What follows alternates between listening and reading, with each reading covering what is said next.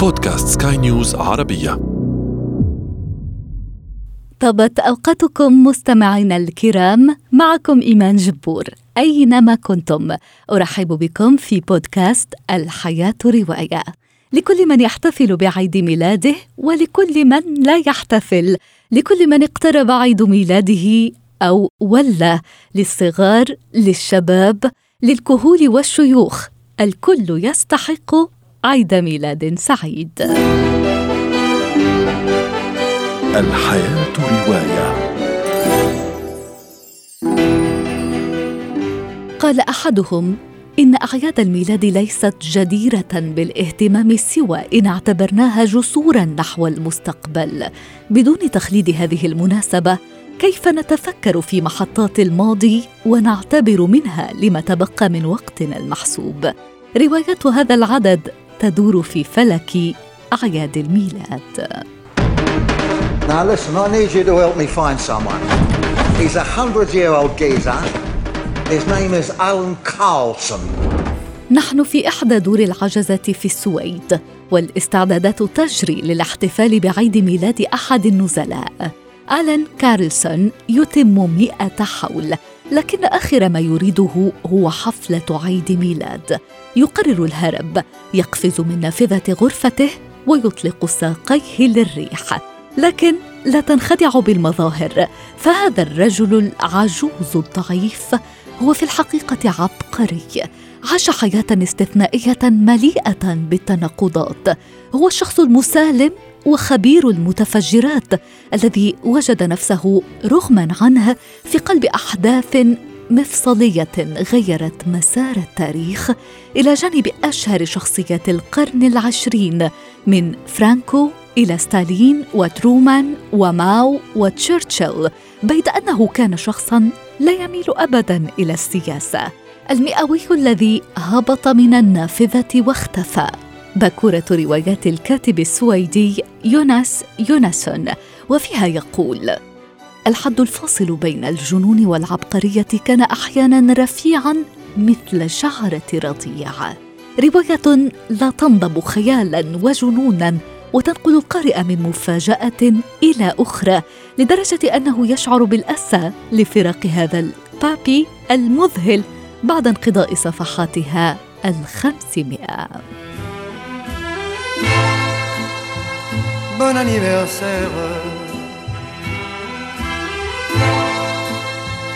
Bon anniversaire.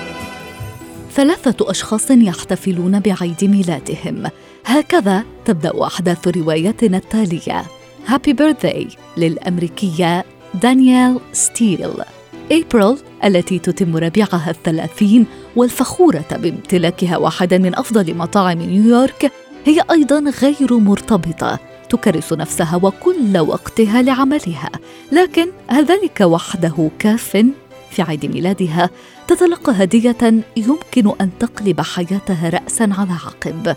قد يرسل لها القدر الجواب الذي كانت تنتظره. فاليري والدة أبريل تدخل في نفس اليوم عامها الستين. نجمة تلفزيونية يتصارع المشاهدون على نصيحة من ملكة فن الديكور هذه ومع ذلك تشعر فاليري بالاكتئاب. فبينما كانت دائما حريصة على إخفاء سنها أعلنت إذاعة وطنية أنها تحتفل بعامها الستين. هو أيضا عيد ميلاد جاك مقدم الرياضة الشهير الذي يحب الشابات ولكن عندما يجد نفسه يعاني من انزلاق غضروفي في عيد ميلاده الخمسين يدرك أنه لن يتمكن من الحفاظ على إيقاع حياته هذه إلى الأبد. نقرأ في الرواية كلنا لدينا هذا الانطباع بعد سن معينه أنا أيضا أشعر بذلك أكره التقاط الصور ولكن عندما أرى ذات الصور بعد خمس سنوات أخبر نفسي أنني بدوت شابة جدا في ذلك الوقت. لا أعرف لماذا نحن مهووسون بالسن في هذا البلد. ورواية بوليسية تحت أشعة شمس ريو دي جانيرو إلحاح شاب على مقابلة مفتش شرطة ينتهي بخضوع الأخير لرغبته. وجها لوجه يلتقي المفتش إسبينوسا بجابرييل الذي يروي له قصة غريبة جدا. قبل عام تقريبا عندما كان يحتفل بعيد ميلاده الثامن والعشرين مع عدد من زملائه في المكتب اقترب شخص من طاولته وأخبره بأنه سيقتل شخصا قبل عيد ميلاده التالي. الموعد بات قريبا ولم يعد للمسكين جفن يغمض. بات يقفز كلما تحرك ظله. جابرييل خائف من ارتكاب جريمة. هل يستطيع فعلا هذا الشاب الصغير المهذب الذي لا يزال يعيش مع والدته أن يقتل شخصا بدم بارد؟ بالنسبة للمفتش يبقى التحقيق غير ضروري إن لم تكن هناك جريمة أصلا. ومع ذلك يقبل متاثرا بضيق جابرييل بتكليف مساعده بالتحقيق بشأن الشخص الذي تنبأ بالجريمة ويوافق على مقابلة أولغا صديقة وزميلة جابرييل لتشهد على سلامة صحته العقلية. الحياة رواية. وفي ختام هذا العدد أشكر لكم وفاءكم وطيب إصغائكم مستمعينا الكرام. بإمكانكم تحميل هذا البودكاست عبر منصات أبل وجوجل وغيرها حيث بإمكانكم أيضا ترك آرائكم وتعليقاتكم ومقترحاتكم.